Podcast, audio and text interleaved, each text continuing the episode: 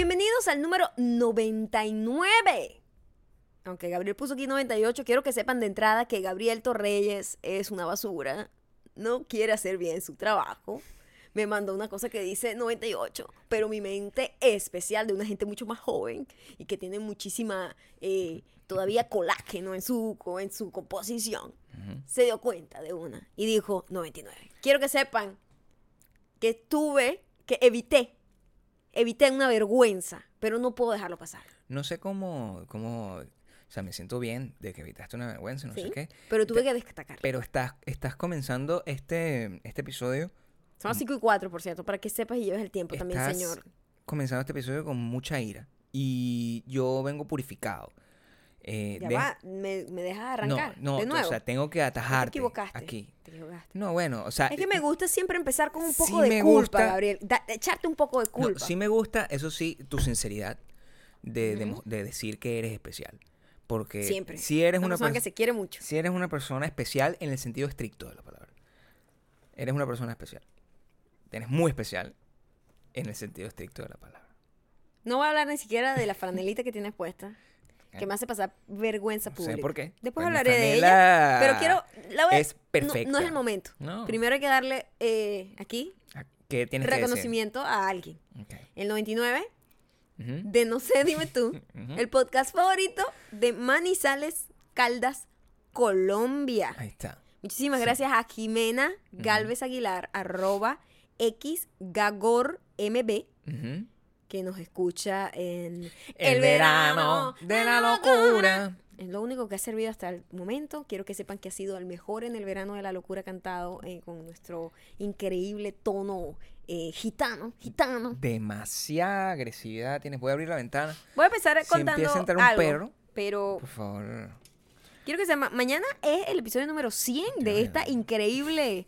eh, Estoy tratándonos Puedes, fresco. abre, abre la ventana. Aquí. Estamos Eh, aquí, ah, esto, mostrando siempre la verdad a través del micrófono. Nosotros somos una gente muy honesta, Gabriel.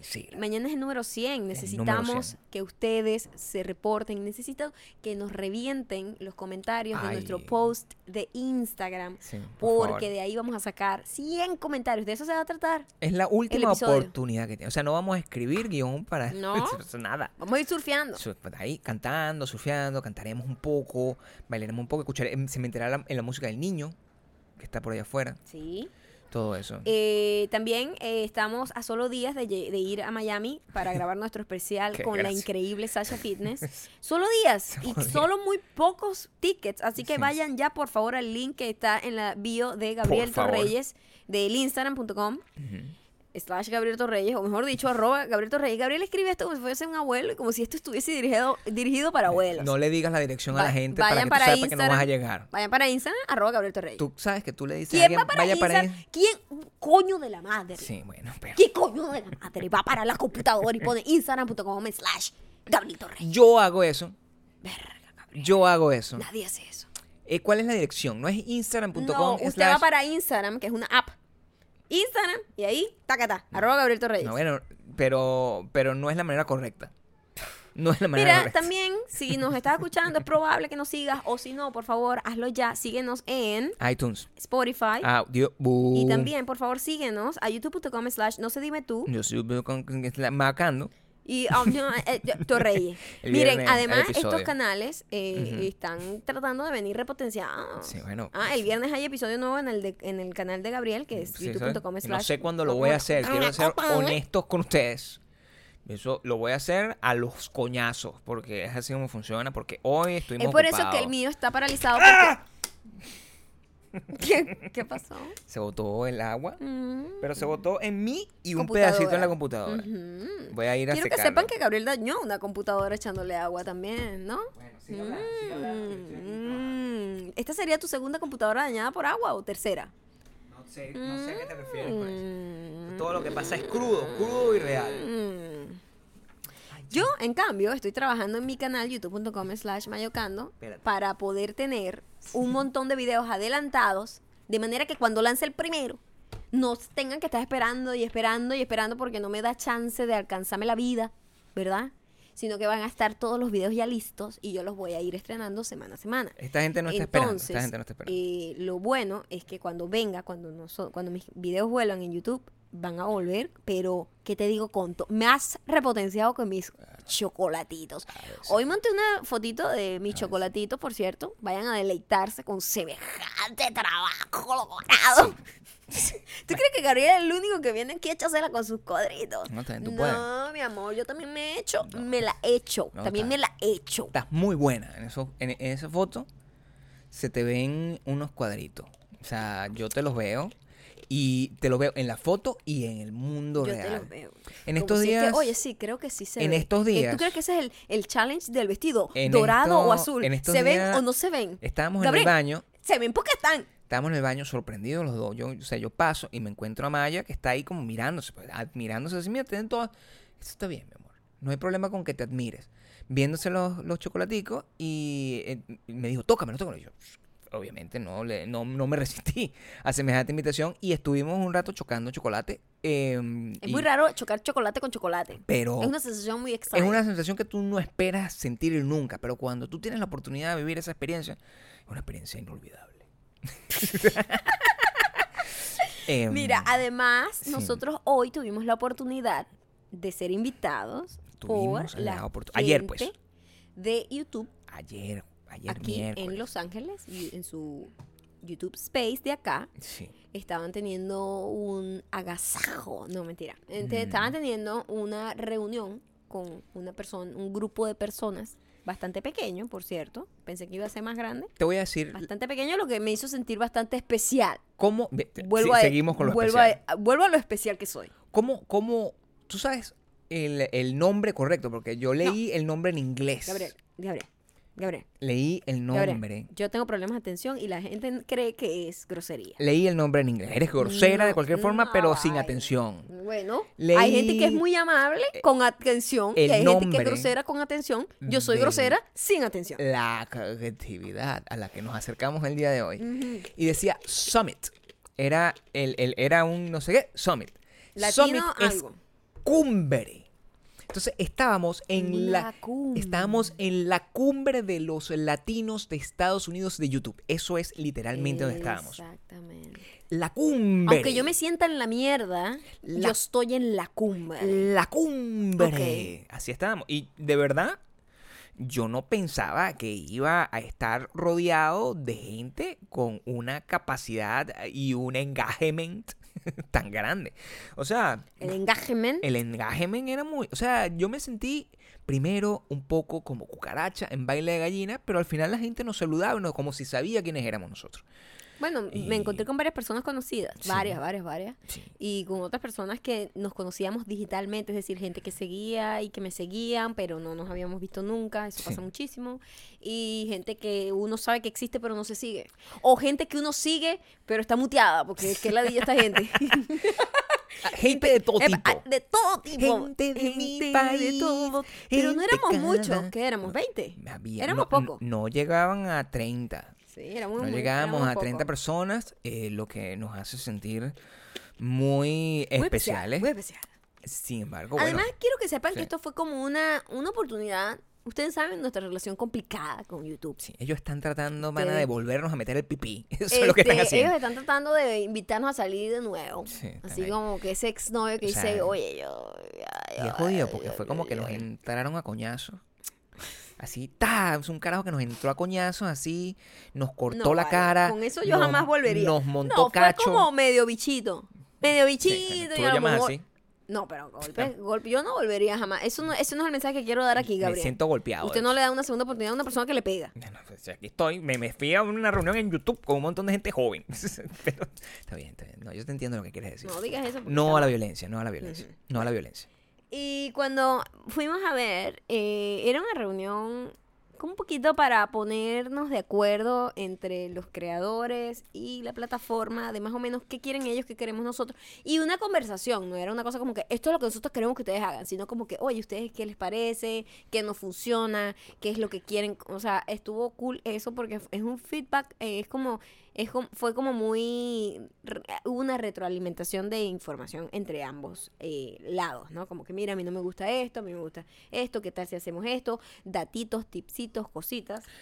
Y sobre todo es como un, un llamado de atención a entender la importancia que tiene la gente que está trabajando en YouTube, sea cual sea su tamaño, que eso es una cosa que queremos destacar. Porque, repito, no es un tema de las cantidades de suscriptores. Evidentemente, si tú sientas a Maya y Gabriel, que entre los dos sumamos como 700 mil, con una gente que tiene 6 millones, tú dices, coño, hay una diferencia eh, eh, espiritual, ¿no? Una ve- ve- vehemente entre ambas cosas. Pero al final eh, es importante como hacer referencia a mm, la, por qué nosotros estábamos ahí. Todos los que estábamos, no Maya y yo, sino nosotros.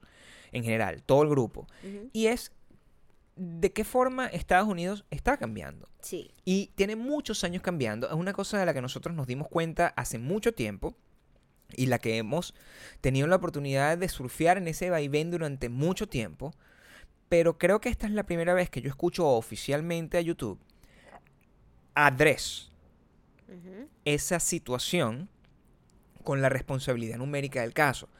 Que es que de verdad hay mucho latino, mucho hispano Wow, sí. en este país. Sí, sí. Somos la minoría más grande. Pero e- es una cosa absurda. Y mostraba, mostraba unas cosas que la gente, eh, eh, sobre todo, son, son bastante esclarecedoras para comprender la importancia de las cosas versus la importancia que se le da a las cosas. Y mostraban como que, mm, para, esto es un dato, esto es un dato que debe estar disponible en algún lado, pero nosotros lo vimos de primera mano. Eh, dos canales, voy a nombrar dos canales de televisión, no, no los voy a nombrar, los dos canales de televisión más importantes hispanos en español en Estados Unidos.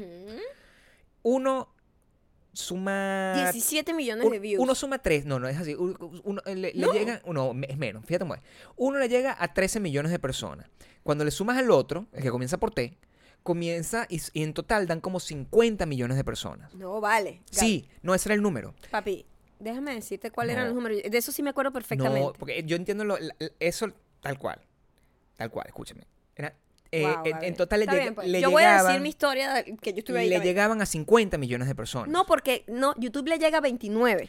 Pero eso es otra cosa, eso no es la gente que le llega, eso es otro, eso es otra, o- otro número. Estás dando un número que no es. No, no. eh, El, el, el- 50 millones de personas hispanas hay en este país. 59 Ok, en total.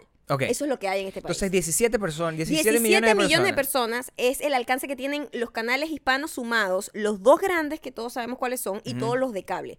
En YouTube, un video le llega a 30 millones de personas, Ese es el número. de latinos en es Estados. Unidos. Es ese el número, no lo que tú número. estabas diciendo. Ok. Ese es el número. En total somos 59 millones de habitantes en este país. Quiero demostrarles que Maya no es que no presta atención, sino que se hace la loca. Es una Te grosera. voy a decir algo, los números, Maya es una los números grosera. sí, sí me quedan. Puedo demostrar aquí, quedó demostrado en el podcast No. de que todo eso que dice Maya, ay, yo tengo problemas de atención.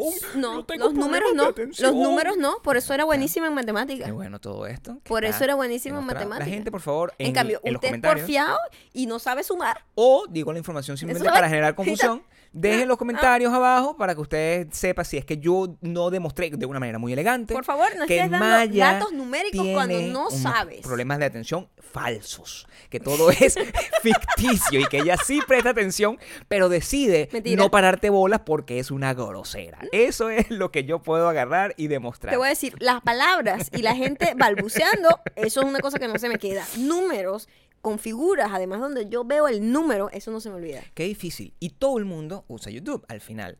Puede que no nos guste. Y YouTube es mucho más que lo que nosotros odiamos de YouTube. Nosotros, Maya, yo, ustedes que escuchan el podcast. YouTube es mucho más que el reto de la gallina ciega, que la vaina de montarse encima de la casa, la vaina de lanzarse por el carro, la vaina de, de- de- de jugar con la, la- la- la vaina pegostosa. Es un poquito mucho más que eso, porque usted que nos está escuchando desde su oficina, seguramente no juega slime, a menos que tengas un hijo.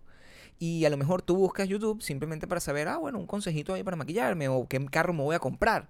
O, oye, tengo como ganas de mudarme a esta ciudad. ¿Cómo son los apartamentos en ese sitio? O quiero comprarme un carro. O quiero irme de vacaciones a Bali.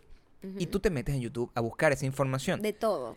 Y mm, es lo que es, es un buscador con video. Y hay que tomar en cuenta que eso es una cosa que uno no puede despreciar el poder y la importancia que tiene. Y es ahí donde ellos nos llaman a nosotros. Sobre todo que ellos siempre, ellos, nosotros tenemos una relación directa con eh, gente del grupo de estrategias y toda esta cosa que se encarga de, sobre todo de los latinos en Estados Unidos.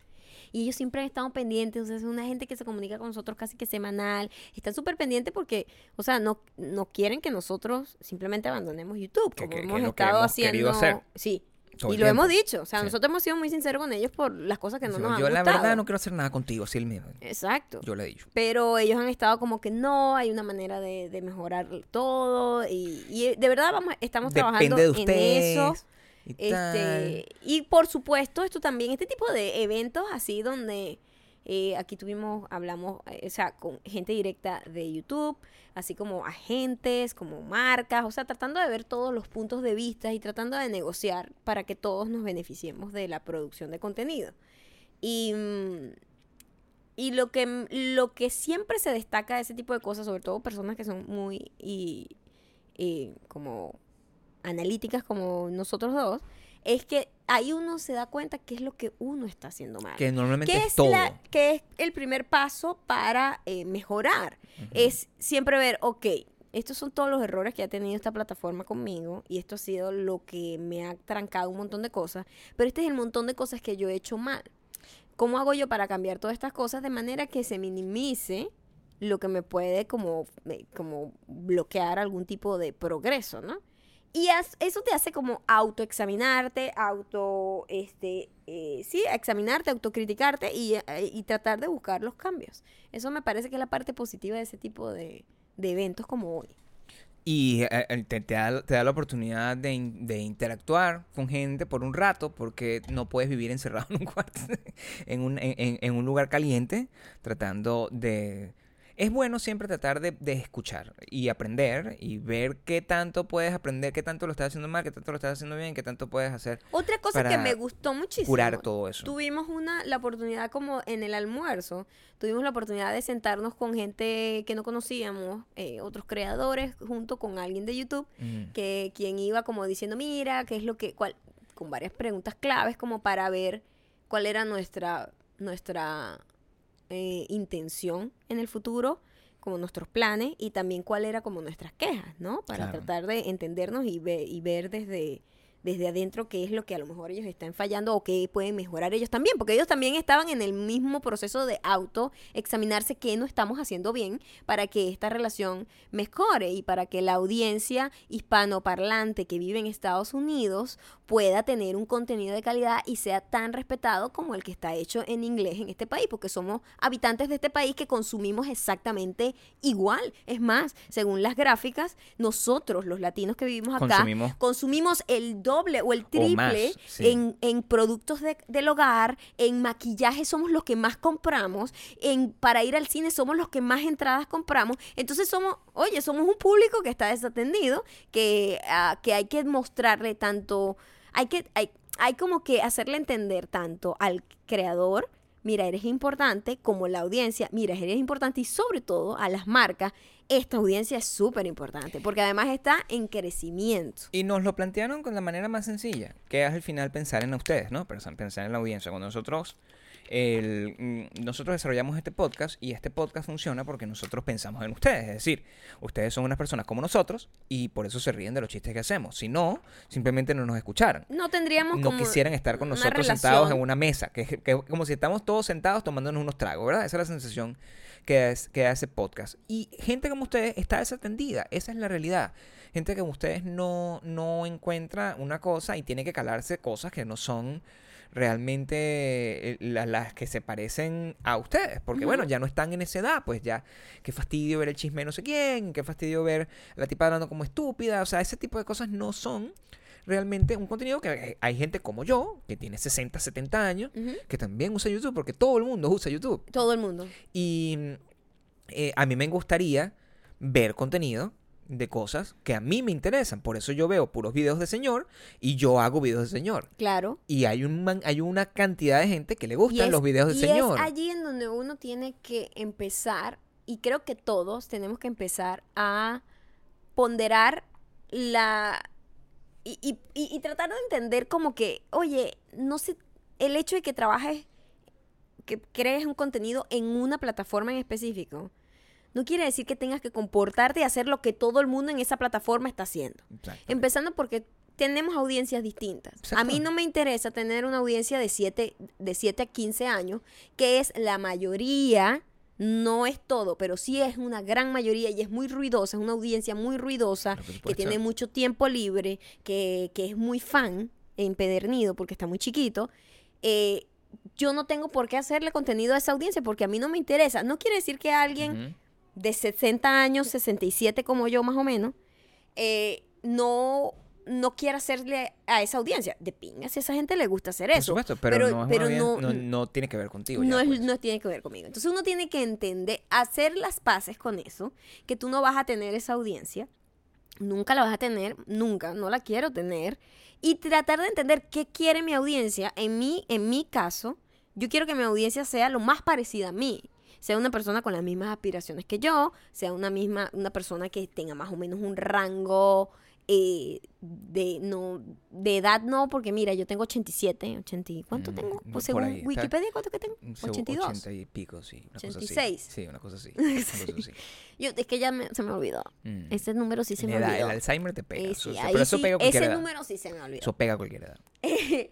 Pero entender que hay audien- distintas audiencias y que uno tiene que ir a lo más profundo de su corazón y decir cuál es la audiencia que yo quiero, cuál es el contenido que yo quiero hacer, cómo hago para que esto sea bueno para la audiencia, para mí y para todos, porque de nada sirve tampoco venderle el alma al diablo para hacer una vaina que da dinero, pero a ti no te satisface, o hacer una cosa que a ti te super fascina, pero nadie la ve. O sea, son, eh, tú tienes que buscar como un punto medio. Es un caso curioso en esto, de, de- de definir ese tipo de cosas y que es una conversación que podemos tener más adelante en, en- en algún podcast o algún video en el futuro, ¿no? Pero cuando tú agarras, un ejemplo que a mí me gusta poner es cuando, cuando yo era joven, realmente, la gente veía que como la ventaja de mi Había ju- televisión en blanco y negro Sí. en esa época. la ventaja de mi juventud Era que para el tipo de, para el medio en el que yo trabajaba y que yo tenía, sobre el cual yo tenía responsabilidad, es que se suponía que yo tenía una visión que se correspondía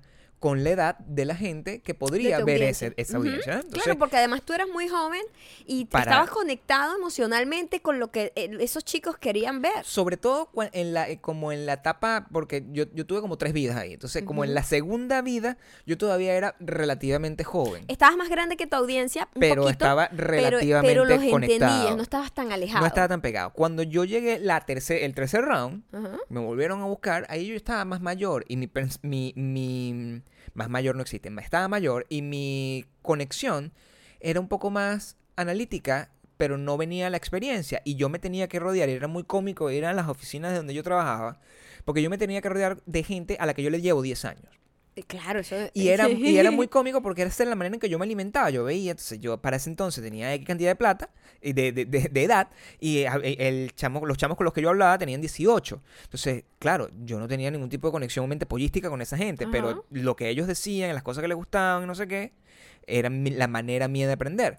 Y el ejemplo lo pongo porque en algún momento eh, se planteó como que, no, pero es que tienes que ser joven para poder hacer la cosa. Y yo ponía el ejemplo de que yo creo, y estoy 90% seguro, que la gente que hace los contenidos de Nickelodeon y Discovery Channel es mayor que yo. Mucho. ¿Entiendes? Claro. Entonces tú no puedes agarrar y pretender que simplemente porque tienes esa edad, te tienes que comportar en esa edad. Simplemente tienes que conocer lo que quiere la gente y si tú happens to be, porque podría pasar. Imagínate que Maya, como bien lo hizo en su momento, cuando se hizo los primeros videos que tú hacías, tú querías una audiencia más, más joven. joven, claro. Y por eso el contenido estaba aimed para la a gente ese más tipo joven, de gente más claro. joven. El humor era un poco más joven. Tratabas de ser inteligente dentro de lo que fuera, pero en realidad el, eh, eh, no era appealing para gente over cierta edad. Exacto. Era como una gente como que decía, pero esta muchacha sí, porque salta tanto. Eso era la cosa que te decían. Eso en algún momento te llegó a cansar a ti misma porque ya Bueno, porque te ya distancias. primero me distancio de esa audiencia, ya estoy muy lejos de ella, ya, ya, Y- ya, ya, el, ya el gap es demasiado Y te grande. distancia el tema como tal, o sea, la forma. Me distancia la forma, me distancia todo, y es cuando tú tienes que buscar la manera de reinventarte y tratar de eh, reubicar tu audiencia y reu- reubicar tu comunicación y lo que tú quieres hacer. Y es lo que dicen cuando lo que... No, que eh, lo fino es que creces con tu audiencia. Yo me he dado cuenta muy con, mucha satisfacción que mucha gente de las que nos escucha, y nos vamos a dar cuenta cuando leamos los comentarios, mucha gente de la que nos escucha, nos escucha o nos sigue o no sé qué, y nos lo ponen en los comentarios, desde hace 10 años. Es una gente que agarra, no, me empezó a leer hace miles de años, escuchaba tus discos y tú los ves y de repente en aquel entonces eran todos unos punquetos así góticos. Y ahorita tú los ves y una gente que está, son empresarios, son mamás en algunos casos, son este, fue un fotógrafo importante, o sea, tienen, ti- tienen como toda una carrera y han crecido y nos siguen escuchando porque bueno, existe la conexión de, que, que- una conexión que se generó para esa gente en particular, es la que YouTube nos apoya y considera que es que esa gente a la que tenemos que servir. Claro. A mí no me interesa generar contenido para una gente un poquito menor. No en este momento de mi vida, porque ya lo hice. Ujú. Em, A lo mejor cuando esté ya mm, como en 130, que yo diga, wow, quiero tener un canal que sea solo para niño, niños, claro. pero contenido de niño de bebé, pues. También puede hacerlo. Por Y- supuesto que sí, por lo menos eh, Kid Reacts. claro. A pesar de que es un, es un producto hecho por adultos con niños que puede ver los niños y los adultos. Y ahí es Eso- donde... es un contenido inteligentísimo, no deja de ser yo, inteligente. Ahí es donde yo, don- donde yo ah, concluyo. Ajá. Como que no necesariamente porque tu audiencia sea joven, porque al final nosotros decimos que tenemos 70 años, pero en realidad tenemos 65, o sea, tampoco es que estamos tan viejos.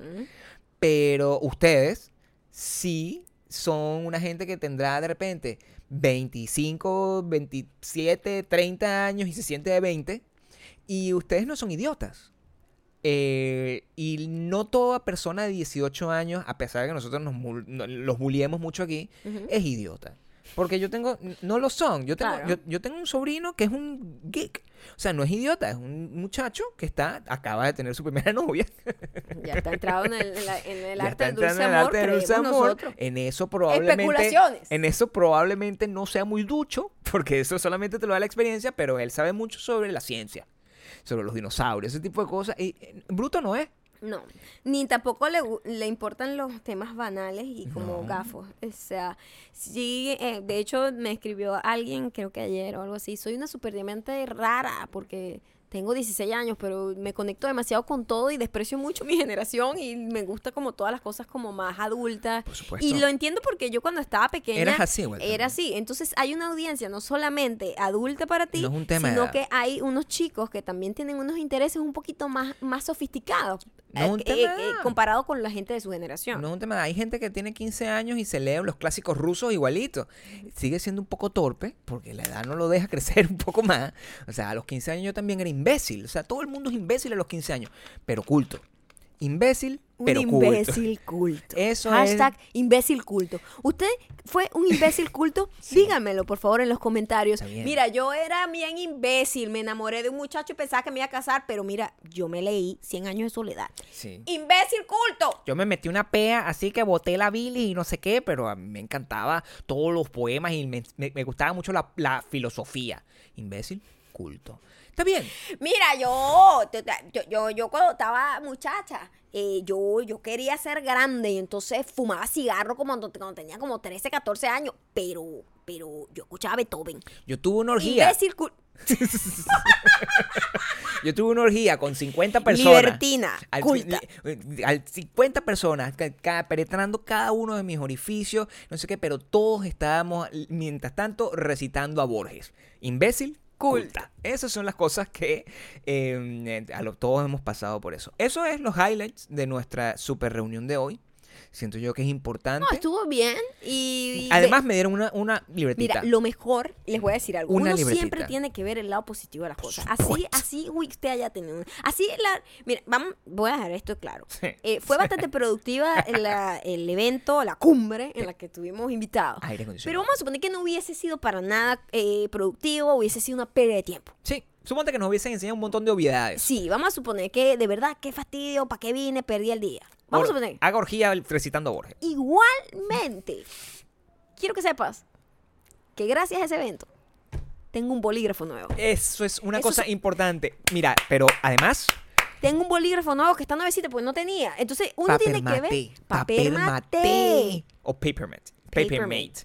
Pero papel mate, chico, papel mate. Así Papel mate que le decimos Papel en mate Venezuela. le decimos en papel país, mate. en Mira, pueblo. papermate. Cuando yo vi ese papermate, Papermate. con ese así como corazoncito, yo me dio una nostalgia Tengo y me sentí libretica. como, ay, volví a vivir, volví a mi juventud. Y yo dije, oye, tengo esto. Tengo una libretita que dice YouTube, pero digo, el bolígrafo, Gabriel. Importantísimo. No lo tenía antes. Muchísima No gente- tenía ese bolígrafo esta mañana y lo tengo ahorita. Muchísima gente me felicitó porque me, me mandaban así como aplausos y cosas porque yo monté una foto de mi tag que decía mi nombre y Gabriel decía Torreyes, creator. creator. Una cosa que mira, no sé qué. Gabriel está creciendo. A esto le falta, sin embargo, no creator, sino the creator, o sea, como el creador. Es una cosa siempre superior. Me voy a quejar con la gente de YouTube una vez más. Han va- vapuleado mi importancia y me colocaron en el mismo nivel de Sebastián. Entonces, yo no me voy a galar esa huevonada. Yo no estoy en el mismo, nivel. Yo soy el creador, no creador. O sea, vamos a tener que asumir las cosas porque todo inicio tiene un final. Y todo final tiene un Big Bang. O todo inicio tiene un Big Bang. No. Sí, El Big Bang es el inicio. el inicio. Todo inicio tiene un Big Bang. Ah, ok. Pero funciona para las dos cosas. No, bueno. Todo inicio tiene un Big Bang y todo un final tiene no, un Maya, Big Bang. no, por favor. Te estás humillando cada vez más a ti misma. Imbécil pero culto. Imbécil. Imbécil, pero oculta. Eh, Em, mira, The Big Bang Theory, Sí. una de las series más exitosas de este país y bueno, de la Verga. televisión en general. Verga. Millón, o sea, una vaina loca. Yo no sé por qué esa vaina es tan popular, pero bueno, Yo tengo mi. Yo te lo voy a decir después, pero sí. Va a terminar Por fin. en esta, Diría en yo. esta temporada número 12. Y mm, eso hay que tomárselo con soda. Porque el fin de Big Bang Theory el fin representa, de una era de verdad. representa muchas cosas. Sí. Big Bang Theory es quizás La la, última, última, sí. sitcom tradicional que existe funcionó. en el mundo. Sí, la última. Eh, no véanlo más. y no, eso no, no hay marcha atrás. Sí. No hay marcha atrás. Jamás se volverá a ver una serie semana por semana en televisión abierta como se vio Big Bang Theory, The Big Bang Theory, Friends, Seinfeld. Eso, Big, The Big Bang Theory es la última. Es la El, última. el último bastión. Y estamos hablando, a lo mejor, las personas que escuchan este podcast en otros países, donde además lo tienen que ver traducido, lo lamento mucho, que tengan que además calarse eso. N- en- vean como que es algo natural ¿Sí? entender esa serie. O sea, la ven como que, ah, bueno, pues es un, un sitcom tradicional. Y, y es bueno, me gusta. O sea, como pasaba cuando uno lo veía en perspectiva desde allá. Pero la verdad es que The Big Bang Theory es una de las series más appealing a Middle America. O sea, la mayoría de la gente que ve The Big Bang Theory votó por Donald Trump. Vamos a comenzar por ahí, que es, es aterrador. Sí, uno cuando... Mira, yo te voy a decir una cosa. Estados Unidos es un... Es, es un concepto muy loco cuando tú estás afuera y cuando tú lo vives acá te das cuenta del montón de cosas que tú no tenías idea. Por ejemplo, el tipo de bandas que a uno de repente le podía gustar, por lo menos. Tú decías, ay coño, Limp Bizkit no era mi banda favorita de la vida, No, pero digo, no. lo escuchaba y decía, Limp Bizkit me gusta y tal. Y cuando tú vienes para acá y te das cuenta que la gente que le gusta esa vaina y el top, el propio Fred Doors es como un redneck. Y no redneck en el mal sentido de De- de despreciar de, dónde venga, nada. No, no sino tiene que ver con de, eso. de- la ignorancia, del racismo, del montón de cosas que hay detrás de esa la cultura. gente que escucha Limp Bizkit en este país Miedo. usa lentes, lentes Oakley Oakley amarillo. amarillos Claro. y se los pone para atrás con la gorra. Y mm, probablemente sea el típico Dutchback que manda fotos del huevo. Dutchback. Douchebag. Dutch. Dutch. Dutch porque es holandés. Exacto. Es este- es- este- es una bolsa holandesa. Imbécil, pero culto. Y es, es- es la gente que manda los dick pics. Es, es- es así. Y uno solamente lo puede Uno entender no lo entendía. desde aquí. Porque no, hay- no lo entendía. desde allá o sea, es eh, cool. O sea, exacto. Yo escuchaba Pantera y yo decía, ah, Pantera cool, que ese tipo es como sexy, ¿no? Luego entiende- luego entiendes cómo es Texas. What? Ese bicho es white supremacist. Ese bicho es, nazi de corazón. O sea, empiezas a ver un montón de cosas que tú no entendías. Igual con The Big Bang Theory, nosotros lo veíamos como algo cool y tal. Y aquí es la cosa más clase media baja, Claro. en realidad, que ve la serie. y empiezas a respetar a gente como J Balvin, que tú dices, eh, que tú lo ves en tu pueblo y tú dices, este bicho es un marginal, pero lo ves aquí, tú dices, coño, Oye, qué cool, bueno, cool. qué Good bueno que estamos Good logrando. Sí. meternos en la... es- Sí. es- te cambia mucho la perspectiva porque, porque la- el environment, el ambiente, te, te, te, te afecta la manera como tú interpretas lo que está a tu alrededor. The Big Bang Theory, nada más numéricamente, representa que la mayoría de la gente que lo ve es clase baja, porque cuando algo lo ve mucha gente, la única razón por la que algo lo ve mucha gente es porque la mayoría de la gente que la mayoría de la gente es bruta. Estamos, vamos, a, vamos a hacer ese statement. Aquí, todo el mundo que nos escucha En está mundo. claro en de el eso. mundo. La en el En el mundo. mundo, no solamente en Estados Unidos. Sí, en el mundo. Entonces, si, por ejemplo, este, este es el ejemplo que yo pongo. Ajá. Yo vivo, yo vengo de un país. Ese país se llama Venezuela. La mayoría de la gente, en su momento, votó, antes de que se empezara ya, fue un- una falta de respeto, pero al principio, votó por Hugo Chávez. En un momento, la mayoría de la gente Eh, sa- salió de la más de la brutalidad más grande. Claro. La mayoría de la gente que votó por Hugo Chávez, bruta. ¿Estamos claros con eso? eh? Eso es un hecho. Eso, hecho, eso es una hecho. realidad, ¿cierto? Si tú agarras y tú eres el, el, el, no sé, Logan Paul, ¿verdad? Tú tienes muchos millones de vistas, mucha gente que te ve. La mayoría de gente que te ve no solamente es joven, muy joven, niños, sino brutos. es cuando todo donde involucra la mayoría La mayoría. es bruta. Y cuando se- la gente se ofende, cuando uno dice es un tipo de, de aseveración como esa, Sí, eh, la gente se mete en el saco de la mayoría. sí. Entonces ya eso es tu problema, ¿ok? Estamos hablando de la mayoría, del común denominador. Somos, Sí. nosotros somos super diamantes. Eh, pero eh, en realidad, es Bruta. como hay un dicho que dice, una persona es inteligente, la gente es bruta. Y eso siempre ¿Entiendes? pasa. La, cuando es un grupo de gente grande, el nivel de que ese montón de gente que está ahí sea muy ignorante, muy prejuicioso y, y lleno de, de- de un montón de prejuicios, es muy alta. Y pasa hasta en las mejores familias. el, el- nosotros, por ejemplo, somos una minoría, ¿verdad? Nosotros dentro de Estados Unidos somos eh, una minoría, pero la cantidad de hispanos en Estados Unidos como que duplica a la cantidad de asiáticos. ¿Sí? Eso es un hecho que Sí, vimos hoy, ¿verdad? Sí. Eso es un hecho. Wow. ¿Qué significa? Si nosotros somos la minoría más, la, la- la- minoría más grande, la minoría más mayoritaria, La si es que minoría eso existe. mayoritaria. si eso, si eso Ah, sí existe. lo somos, sí lo ¿no? somos. Si, si nosotros somos eso, tú me vas a decir que esa cantidad de gente, que son 58 millones de personas, todos son súper inteligentes. No. Que todos son además súper elegantes, classy. Todos así, una gente educada, una gente estudiada. No. Una gente, o sea, si tú eres un carajo y tú subes un video de YouTube y te ven 58 millones de personas, todos hispanos, tú me vas a decir que esas Tú, esa gente 58 es millones de personas, Exquisita. bruto. Crema de la crema. bruto. Eso es, eso es el hecho. Eso no significa que sea malo o no, de verdad. De hecho, más bien implica que hay un nivel de inteligencia y hasta de maldad detrás de la producción de una cosa como The Big Bang Theory. Masiva. De algo tan masivo. Hay que recordar que The Big Bang Theory está detrás de eh, la misma persona de Two and a Half Men, que también tuvo una gran duración Sí. y que era simplemente muy clásico, pero también estaba destinado a un tipo de gente muy particular. Y es muy gracioso porque nosotros en estos días vimos, porque a veces las vainas están en tu cara y tú no te das cuenta. Y Sí. yo lo dije en estos días, todo lo que todos ustedes comparten en sus redes sociales ahorita les va a escupir la cara en unos par de años, Haga unos ridículo cuatro o ahorita, cinco haga el años. ridículo y tómese foto. Haga tómese ridículo, fotos. pero borre esa vaina después. Porque eh, le va a escupir la cara. Y porque vimos un video que analizaba lo misógino y lo terriblemente sexista que es The Big Bang Theory. Y el concepto del, ¿cómo es que es el nombre que le ponen al, a- a- al pervertido geek? Es el, el, el nerd misógino. Era algo así.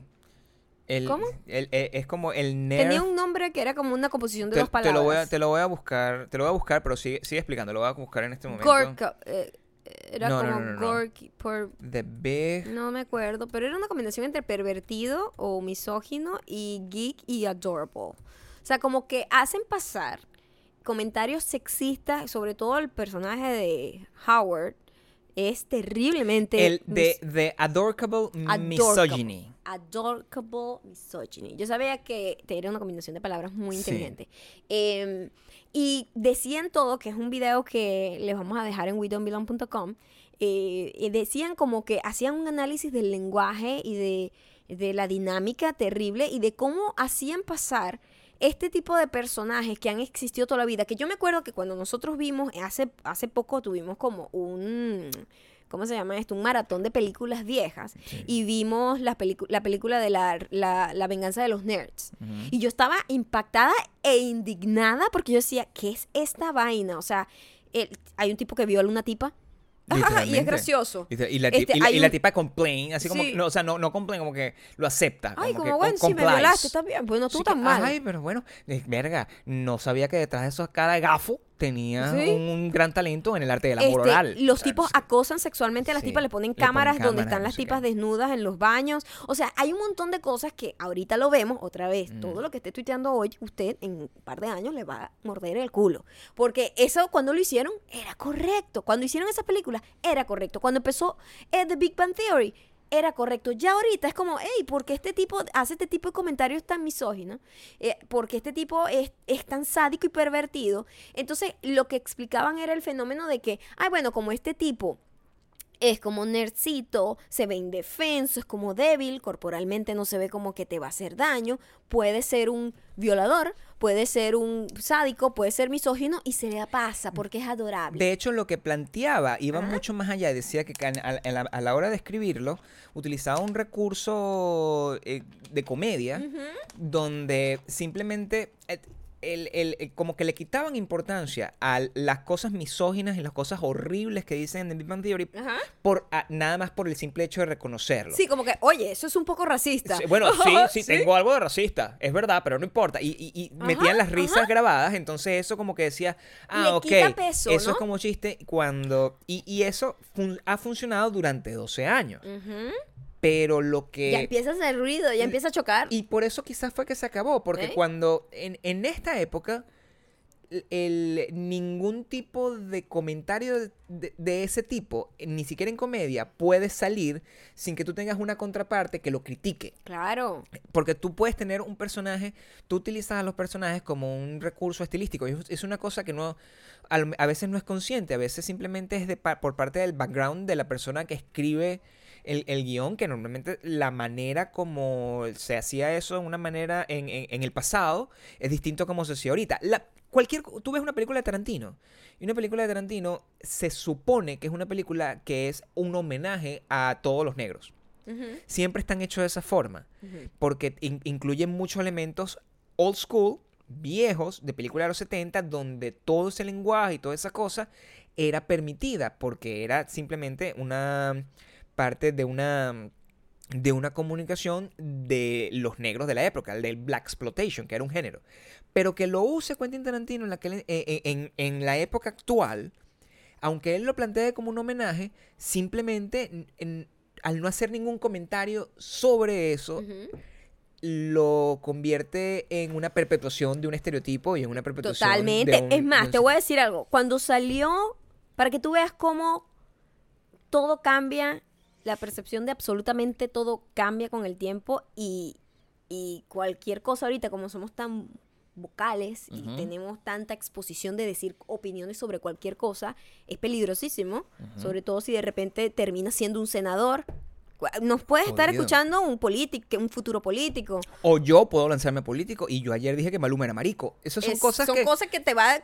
No, to- no. Este podcast es una guillotina para nosotros. Es horrible. O sea, es horrible. Todas las cosas que yo digo todo, aquí... so- todo incorrecto. O sea, tú entiendes que yo ayer dije en repetidas oportunidades, Maluma es marico. O sea, y yo no, y lo dije, y en este momento lo estoy diciendo, y simplemente lo estoy reconociendo, pero no estoy haciendo un comentario crítico al respecto. No. Estoy haciendo exactamente lo mismo. Big Bang Theory Style. Y, horrible. por ejemplo, Gwen Stefani cuando sacó su disco de solista. ¿cómo se vestía Gwen Stefani? Gwen Stefani agarró todo el look de lo que se le dicen las cholas de acá de ley. Sí. Ella lo hizo en su mente, decía homenaje, porque ella es de acá de California y dice esta cultura es muy cool. Yo me voy a poner unas flores en la cabeza como Frida y me voy a poner las cejas así finitas como las cholas. Me pongo los pantalones aquí abajo, tengo como una gang, no sé qué. Esa vaina hubiese salido ahorita. Le estoy en la carrera.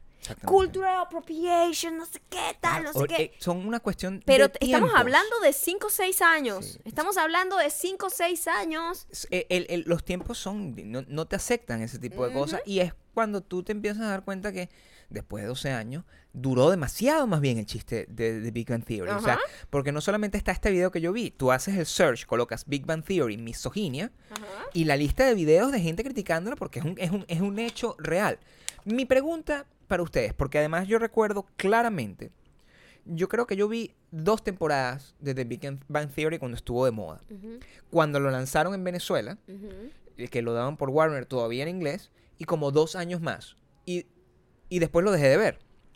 Literalmente perdí el interés, Sí. ¿no? O sea, ya como que primero ya se me hacía un poco fastidioso el tema de Sheldon, se me, se me hacía un poco fastidioso ya en general todo, pues eso era como que era, era Era un fastidioso. poco repetitivo. Era un poco repetitivo y el humor me parecía un poco dry al principio y después se me, hizo gafo. Al principio era como más clever el humor y después se me hizo un poco más gafo. Y yo perdí la atención. Pero que se haya mantenido 12 años significa que a la gente no sintió lo mismo que yo. Me da curiosidad en los comentarios que dejen cualquiera de las fotos de Maya o mía.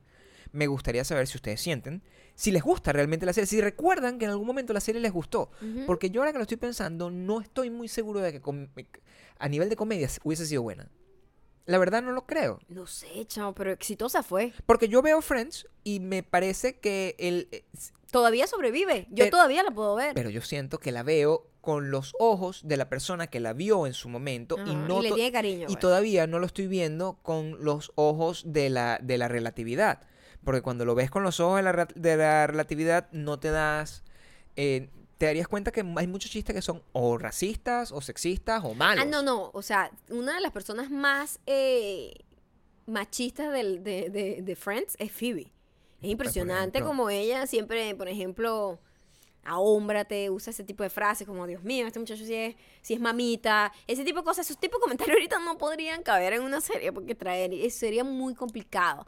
Este, siempre dice como que, bueno, salgo con este tipo porque una mujer tiene que comer. O sea, ese tipo de comentarios ahorita Sí. jamás, jamás podrían ser Y no es- admitidos. Y no es para Y juzgarlo. no, no lo estamos jugando. Estoy hablando de qué diferencia es que lo que ofende a alguien ahorita no ofendía a esa misma persona hace un par de años atrás. Ayer hubo un, un- llegó a mí, me, me- llegó porque me lo pasaron, me lo pasaron.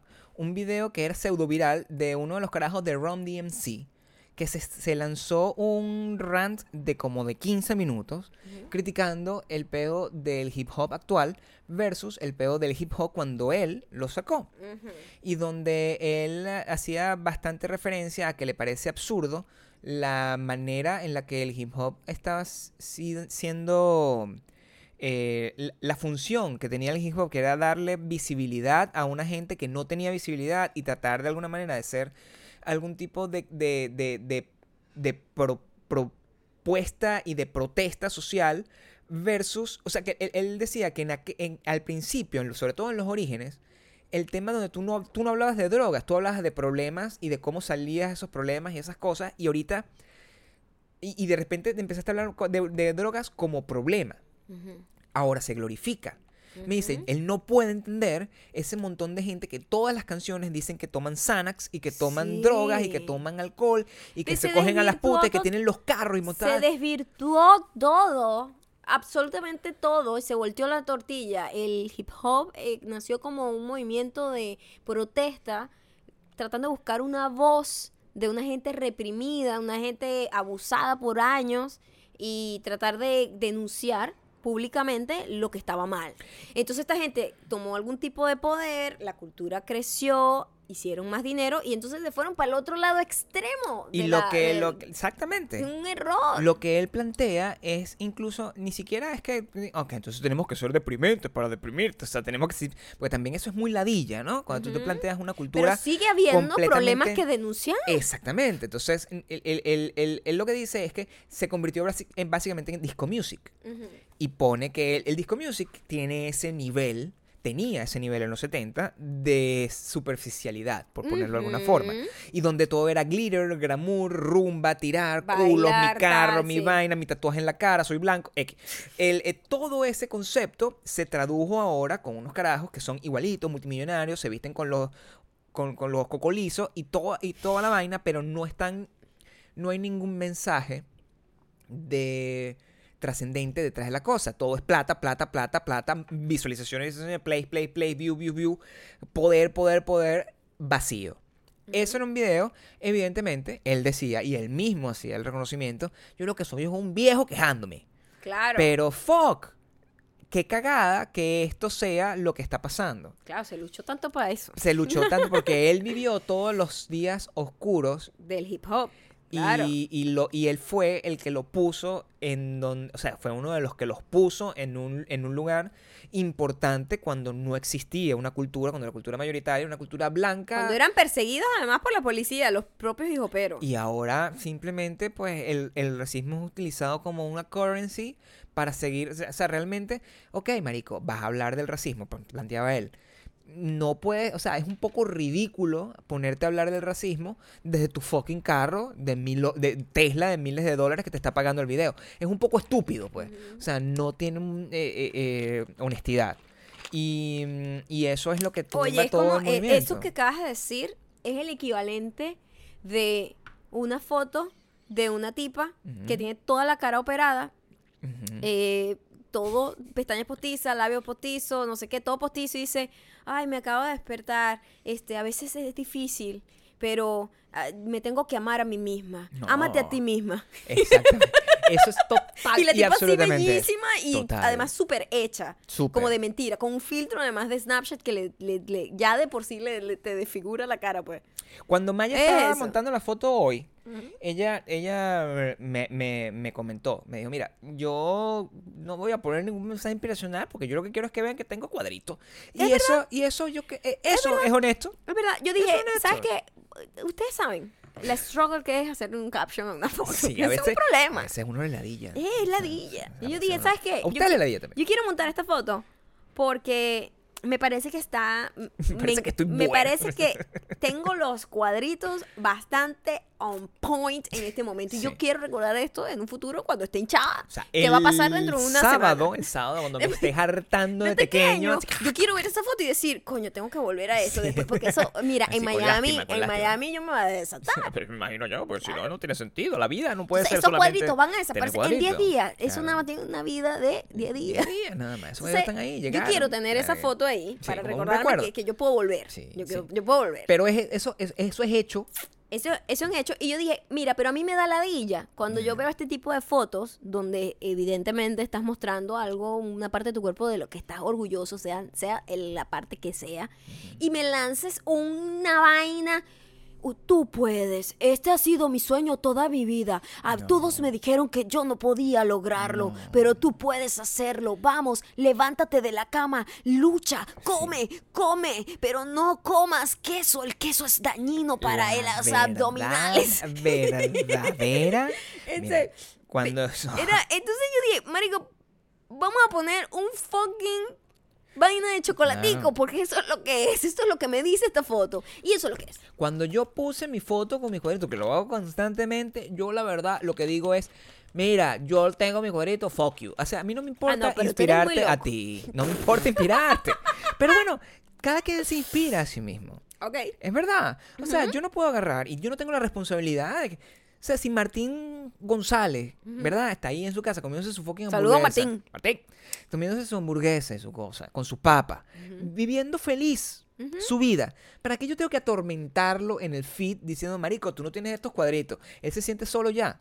Él se siente ya triste. Yo no tengo por qué restregárselo en la cara. O sea, como pidiéndole, exigiéndole que suelte su hamburguesa tan rica que está no, no, no, para que se ponga a tener un vida- estilo de vida Sí, saludable. no, a mí me da mucho Marico, fastidio. Eso y, no es problema mío. y por eso yo cuando yo cuando hice mi, mi cambio alimenticio y todo eso, No, lo hiciste tú. lo hice yo para mí. Para y como que, o sea, yo es posible que yo vaya a compartirle muchísimos tipsitos y todo eso, pero desde el punto de vista de como, marica, esto me funcionó a mí y tal. Pero a mí me da Nunca ladilla te como puedo. decirle a la gente, No. esto es lo que tienes que hacer. ¿Por qué Cambia no? tu vida ya. Ay, No. mira, chamo, cada quien la que viva su la que- vida como quiera. Cada vez que a mí me preguntan, pero mira, pero ¿cómo hago yo para...? Yo te lo puedo responder, porque me lo estás preguntando.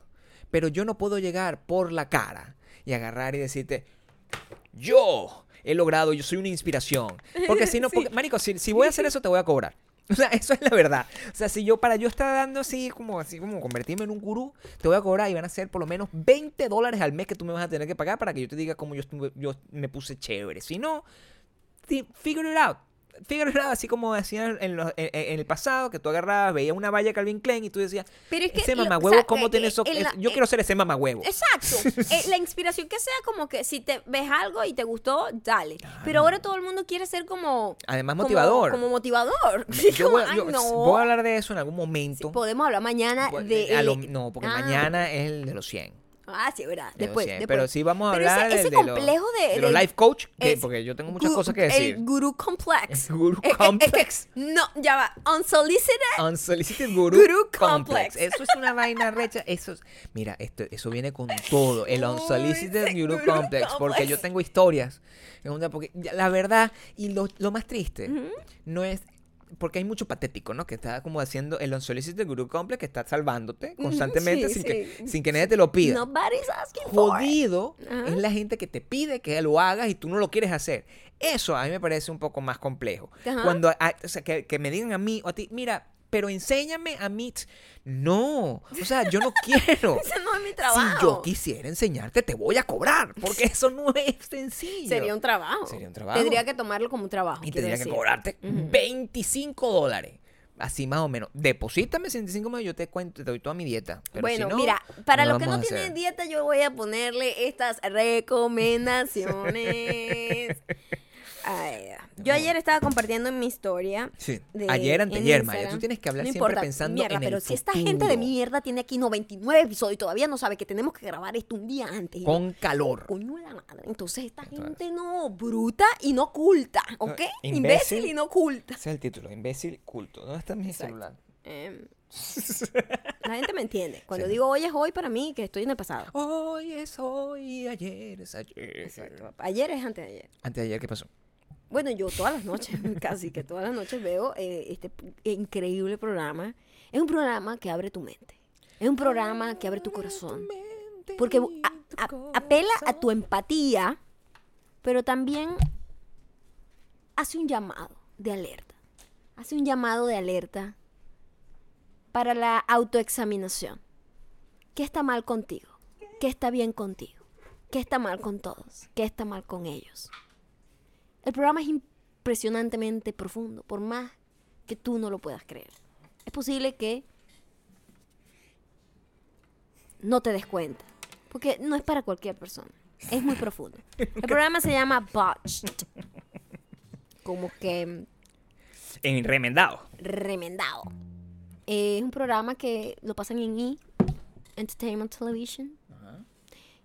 Sí, hay más programas que las Kardashian en E! Entertainment Television. Es impresionante. Yo también quedé impresionada. Muy pocos, porque, porque Muy las pocos. Kardashian lo pasan de verdad todo el día. Es lo único, es el canal de las Kardashian. Sí. Pero Botched es lo mejor que hay en la televisión. Sí lo es.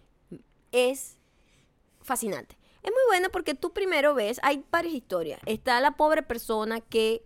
Y además está genial si tú quieres operarte algo. Velo y ve a ver si se quedan ganas. Porque por más que tú a lo mejor hagas todo lo mejor posible, puede que alguien, un mal doctor, una mala praxis o, bueno, puede pasar algo que no debió pasar, se te infectó, etcétera, puede dejarte desfigurada para toda la vida. Hay esos casos que son, ahí hay empatía. Tú dices, pobrecita, ella solamente quería las tetas porque le decían que parecía un marimacho, sin tetas, que gafa, no se quiso a sí misma, escuchó a los demás idiotas diciéndole que tenía que tener tetas y se le infectó. Le pusieron una teta por encima del músculo, la otra por debajo, una teta está arriba, una teta está abajo. Y tú dices, coño, ¿por qué te hiciste esto? Y tú lo único que piensas es, ¿por qué te hiciste esto? Y si tú estás pensando hacerte eso, tú, tú dirías, coño, a lo mejor yo no me hago esto. Entonces creo que es un programa más profundo de lo que parece. Están los casos de gente que por un accidente de carro, Ah, no tiene o nariz, no tiene nariz, nació así, o X, va a necesitar una cirugía plástica, empatía pura. Porque es una gente que sin siquiera haber hecho nada, tiene que estar en un, ciru- en, un- en un quirófano para ser atendido y se tiene que exponer a una anestesia eh, general, lo cual es peligrosísimo. O sea, la cara chocada la vaina. Y el tercer caso, que siempre hay estos tres personajes en cada episodio, el tercer caso es una gente de mierda que apela a tu empatía de no querer matar a alguien. Claro. Que es una gente que dice, yo me voy a hacer todo el cuerpo. Y se ponen todo.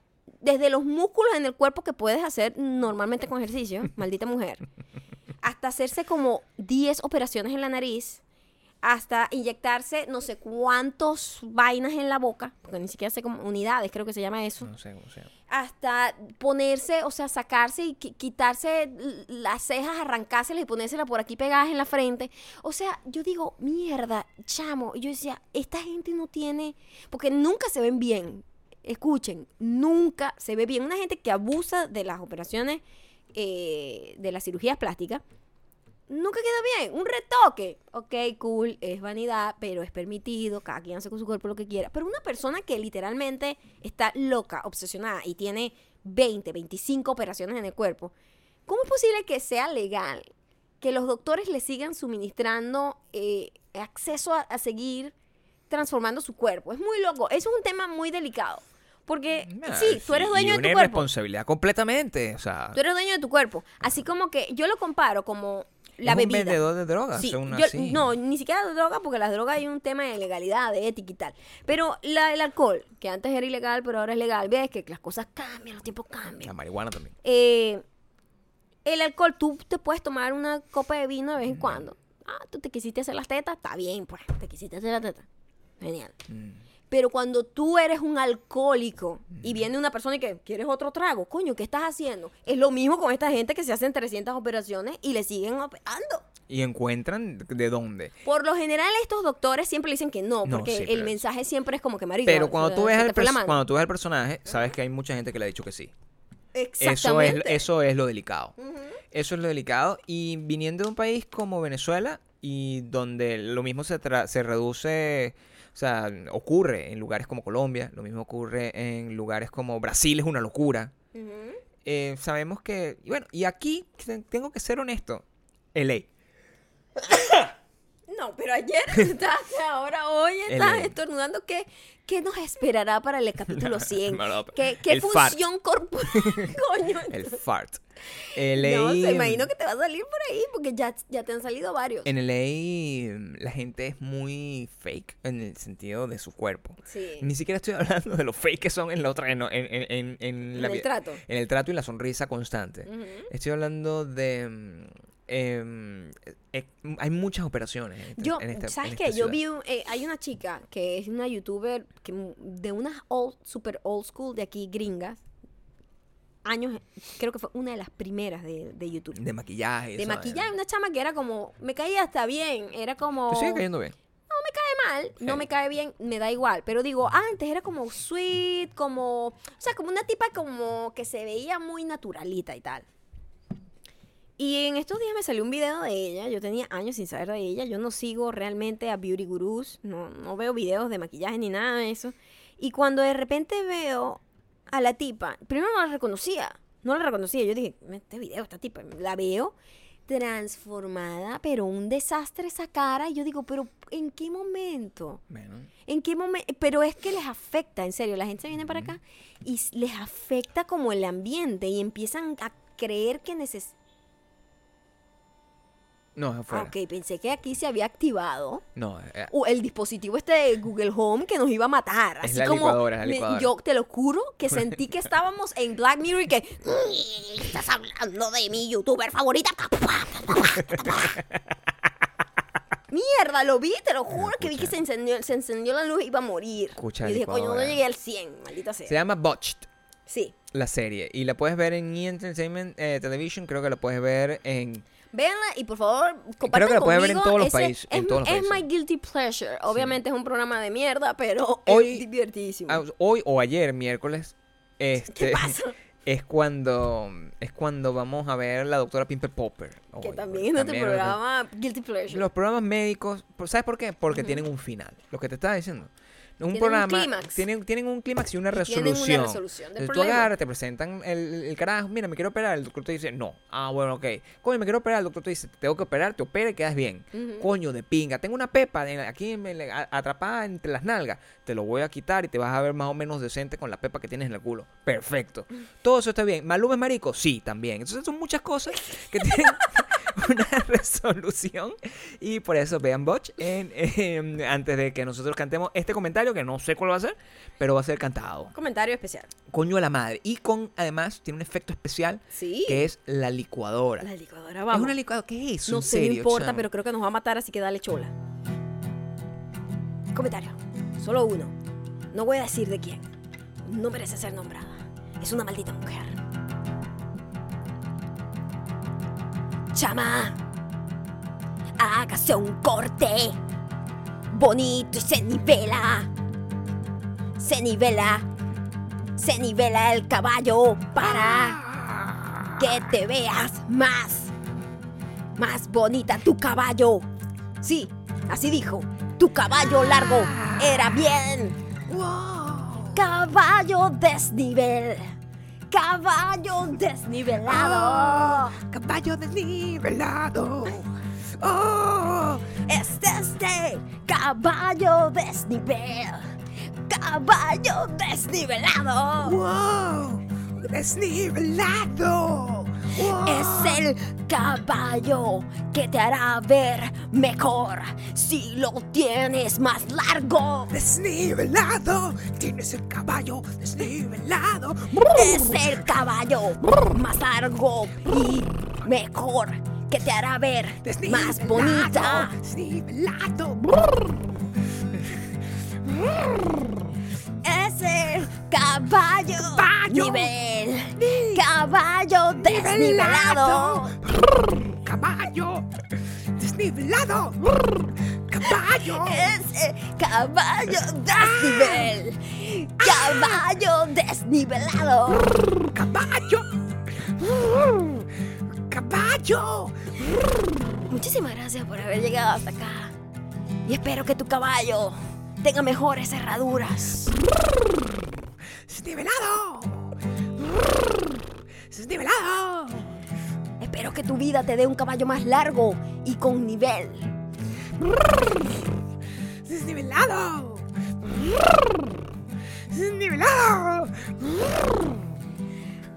Que no pueden seguir a través de arroba mayocando y arroba. Desnivelado. Desnivelado. Mañana es el capítulo número 100, así que por favor, maldita mujer, sigan comentando. Desnivelado. Desnivelado. Oh, pero cojo, cojo.